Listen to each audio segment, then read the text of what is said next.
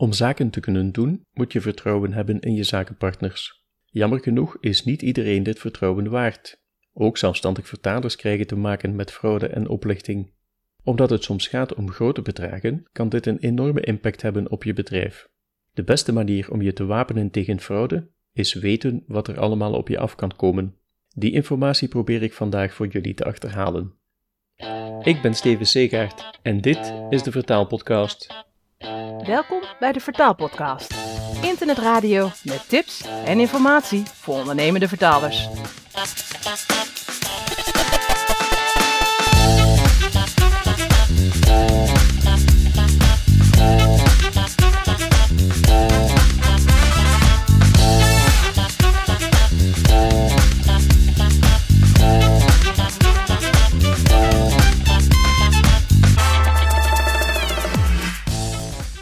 Ik heb vandaag twee gasten die mij meer kunnen vertellen over dit onderwerp. Straks praat ik met Tanja Wijngaarden van de Fraude Helpdesk, maar we luisteren eerst naar een gesprek dat ik eerder al heb opgenomen met een collega die het slachtoffer is geworden van oplichting. Tessa Lammers, jij bent iemand die er meer over weet dan je misschien wel zou willen. Voor we daarop ingaan, jij bent ook freelance vertaler. Vertel eens wat meer over jezelf. Nou ja, ik ben dus freelance vertaler, maar mijn voornaamste baan is dus lesgeven, online lesgeven Mhm. van het Nederlands. En hier in Frankrijk geef ik Nederlandse les aan eh, Franse personen in bedrijven. Ja. Dus dat is eigenlijk mijn voornaamste werk. Ik woon nu zeven jaar in Frankrijk en ik heb eigenlijk in Nederland altijd les gegeven. Alleen, ja, dat werk fluctueert nogal. Eh, er zijn soms meer cursisten dan eh, andere perioden. Dus eh, Mhm. soms zocht ik dan wat andere baantjes. Dus toen ben ik een beetje tegelijkertijd begonnen met wat vertaalwerk, wat kleine klusjes op wat freelance websites, zoals eh, Textmaster ook, Ja. waar je erg weinig voor betaald krijgt, maar goed, je moet ergens beginnen. Eh, daar ben ik eigenlijk zo eh, dan ingeraakt, Mhm, in het mhm. vertalen op die manier. Ja, we hebben het vandaag over fraude. Ik haalde net aan dat je Ja. tegen wil en dank ervaring hebt met dit onderwerp. Ja. Wat is er precies gebeurd? Nou, ik werd in juli vorig jaar benaderd via de mail door een persoon Engelstalig. Of ik iets wilde vertalen en daar had ik dan een maand voor de tijd en dat was vanuit het Engels. Dat doe ik nou normaal gesproken niet. Mhm. Maar ik had zoiets van, nou, het is precies een mooi, eh, eh, mooi moment om het gat op te vullen. Want in, ja, in de zomer heb je ook minder les Ja. natuurlijk. Eh, dus dat was dan precies fijn. Want het was wel nog een aardig bedrag ook. Dus ik dacht, nou. En het ging om een document, iets met biologisch eten, wat mij ook wel aantrekt. Dus ik had zoiets van, nou, nog een interessant onderwerp en ik heb de tijd. Dus dat ging allemaal via de mail eigenlijk. Eh, op een gegeven moment vroeg ik wel van, goh, eh, waar ken je mij eigenlijk van? Want ik had wel zoiets natuurlijk van, eh, ja, waar heb je mijn naam gevonden? Mhm. En toen ehm, antwoordde hij daar niet op. Nee, Ja. dat weet ik nog wel. Maar goed, op een gegeven moment ging het over de betaling. En ik vroeg, is het mogelijk om, om alvast een deel betaald te krijgen, de Mhm. helft? Want ja, zolang ik niks heb, ga ik nergens aan beginnen. Nou, dus hij eh, zei prima, maar kan dat via een cheque? Ik zeg nou, laten we het gewoon via een bankoverschrijving doen. Hè? Tegenwoordig is dat natuurlijk eh, niet meer dan gebruikelijk. Dus toen vroeg hij mijn bankgegevens. Nou, dat geef je dan door, hè? je IBAN en je, eh, ja, alles wat je nodig hebt. En hij vroeg gewoon een paar keer, nou laat me weten als je het gekregen hebt, laat me maar weten. En op een gegeven moment ging ik zelfs vragen, goh, heb je het nog overgemaakt? Want het duurt Mhm. best lang. Ik denk dat daar ja, zo'n anderhalve week overheen ging. Ja. Nou, en op een gegeven moment keek ik op mijn bankrekening en dan had ik eh, zeg maar tien keer zoveel als dat ik zou moeten ontvangen. Mhm. Dus ik maakte nog een grapje naar mijn vriend. Ik zeg, goh, eh, zullen we even op vakantie gaan? Eh, weet je wel, ja.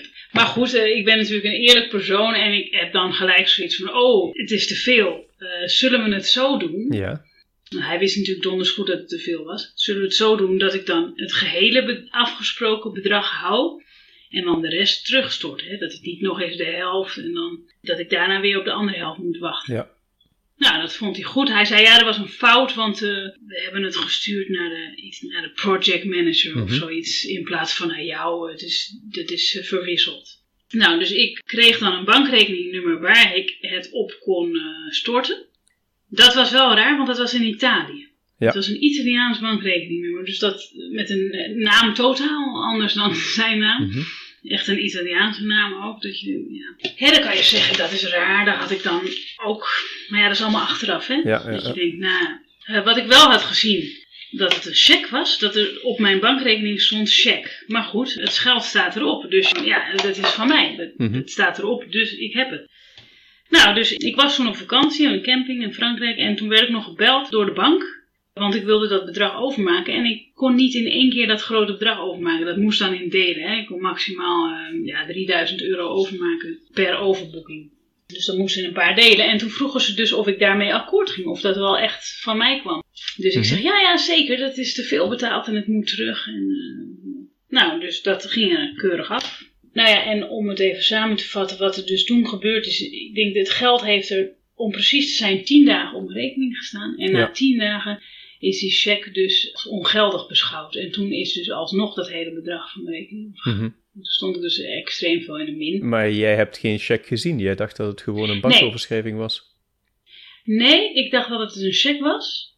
Ja, het is ook achteraf, als ik het er nou weer over heb, denk ik wel echt van dom. Want kijk, in Nederland zijn we natuurlijk helemaal geen seks meer gewend. Maar in Frankrijk, en mijn vriend is Frans, die zegt ook, je moet altijd twee weken wachten of tien dagen voordat je zeker weet dat het erop staat. Maar goed, hè, dat is allemaal achteraf. Eh, Mhm. ja, dat had ik gewoon moeten doen. Er was er ook niks gebeurd. Dan was het erop en er weer af. En ja, hè. gelukkig ben ik nooit begonnen met die vertaalopdracht trouwens. Ik heb er nooit een minuut aan gewerkt. Maar ehm, die cheque heb ik nooit gezien. En die cheque is dus door iemand naar de bank gebracht. Of opgestuurd via de post, dat weet ik niet. Ik heb die cheque later wel gezien, een kopie dan. Ja, en dan hebben ze dan precies zo'n bedrag dat je net, want de bank krijgt zeg maar vanaf 10.000 euro een melding. Ja, en dat was dan daar net onder, zeg maar. Dus Mhm. die, die bank die heeft ja, dat gewoon zo geaccepteerd. Mhm. Maar de bank heeft aardig wat fouten gemaakt daarin. Ja, kan de bank dat dan zelf ook niet bedenken dat die cheque niet goed is? Ja, precies. Dus wij hebben, uit, wij hebben daarna dus eh, uiteraard met de bank gesproken. Hè. Mhm. Eh, de eerste keer was de persoon die zei, ja, we, we kunnen een lening treffen. En dan moest ik allerlei papieren natuurlijk eh, verschaffen. En toen zei mijn vriend, ja, maar wacht even, dat is makkelijk. Ja. En toen zijn we dus een brief gaan opstellen. En in die brief hebben we allerlei argumenten gebruikt, zoals, ik heb die cheque nooit gezien. Mhm. Die cheque was ook op de naam van een bedrijf, iets met ac- accessoires weer in Zuid-Frankrijk, iets eh, ook weer totaal niks te maken had Mhm. met dan weer het Engelse. Maar goed, als ik die cheque gezien had, had Ja. ik zelf kunnen denken, hé, hey, dat is raar, weet je wel, maar ik heb hem nooit gezien. Ja, ja? Dus dat, ze hadden, eh, als het bijna 10.000 euro was, hadden ze kunnen bedenken van, oh, want iemand heeft hem in zijn handen gehad, kan niet anders, want het was op de hand geschreven, mijn, mijn bankgegevens, Mhm. Ja. dus met de hand erop geschreven. En toen kwam nog de zus van mijn vriend met een helder ingeving die zei, ja maar luister, een cheque moet altijd getekend worden. Mhm. En dat was dus ook niet het geval. Dus ja, al met al hebben we dus een heel groot gedeelte kunnen terugkrijgen van de bank daardoor. Niet alles, maar wel bijna alles. Ja. Dat is goed nieuws. En niet alles. eh, Bedoel je dat ze dan toch nog verwerkingskosten in rekening gebracht Ja, hebben? zoiets moet je het zien, zeg maar. Maar goed, hè, eh, laten we zeggen dat ze drie kwart ongeveer hebben terugbetaald, de bank. Mhm. Nou ja, dus dat, dat is hè, ondertussen een kleine lening, om het maar even zo te zeggen. Dus dat, dat zal, ja... Hè, anders zat ik hier niet zo relaxed. Want het was wel echt een enorm bedrag. Om hoeveel ging het uiteindelijk? Nou ja, wat ik eh, daarmee verloren had, in de eerste instantie, was dus bijna 8000 euro.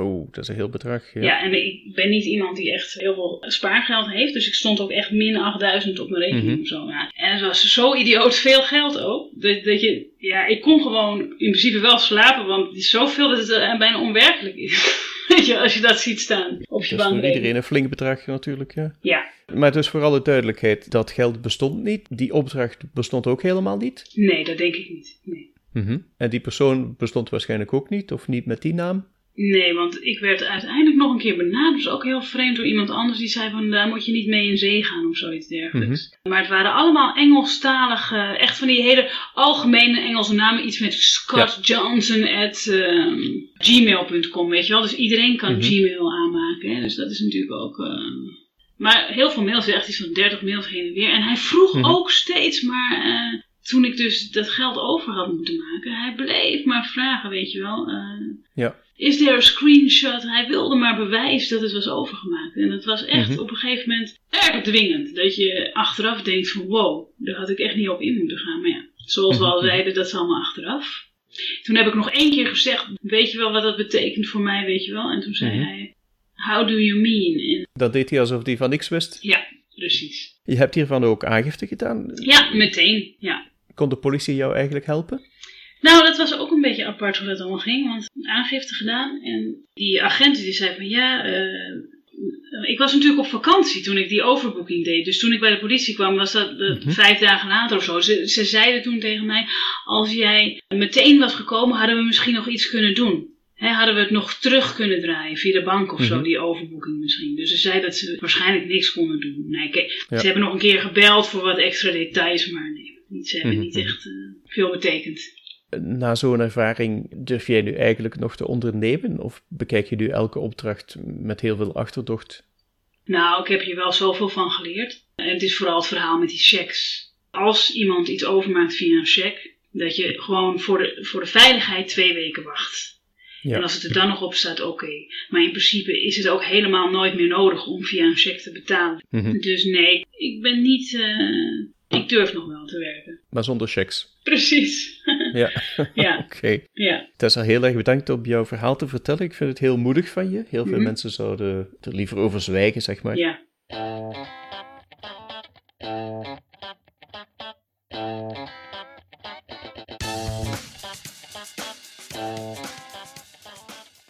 Ik praat verder over dit onderwerp met Tanja Wijngaarden van de Fraude Helpdesk. Welkom Tanja. Eh, dank je. De Fraude Helpdesk, wat is dat precies? Fraude Helpdesk is een registratiepunt voor fraude. Mensen kunnen bij ons fraude melden en wij geven advies. En soms verwijzen we mensen door. Zijn jullie een overheidsinstelling? Nee, we zijn een private stichting en we zijn wel opgericht op verzoek van de overheid. En we ontvangen ook subsidie van de overheid.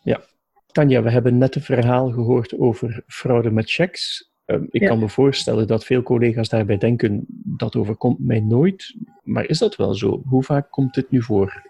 Nou, deze specifieke vorm die zien wij inderdaad niet meer zo heel vaak. Maar het komt wel voor. Mhm. Maar wij ontvangen zeker 50.000 meldingen van allerlei soorten oplichting per jaar. Dat is veel, ja. Ja, het komt zeker heel veel voor. Mhm.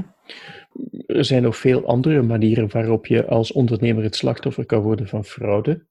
Vertalers krijgen bijvoorbeeld wel eens te maken met identiteitsfraude en vaak betekent dat dan dat iemand jouw cv en dus ook jouw reputatie en werkervaring misbruikt om werk binnen te halen, maar dat die klant dan een slechte vertaling wordt toegestuurd.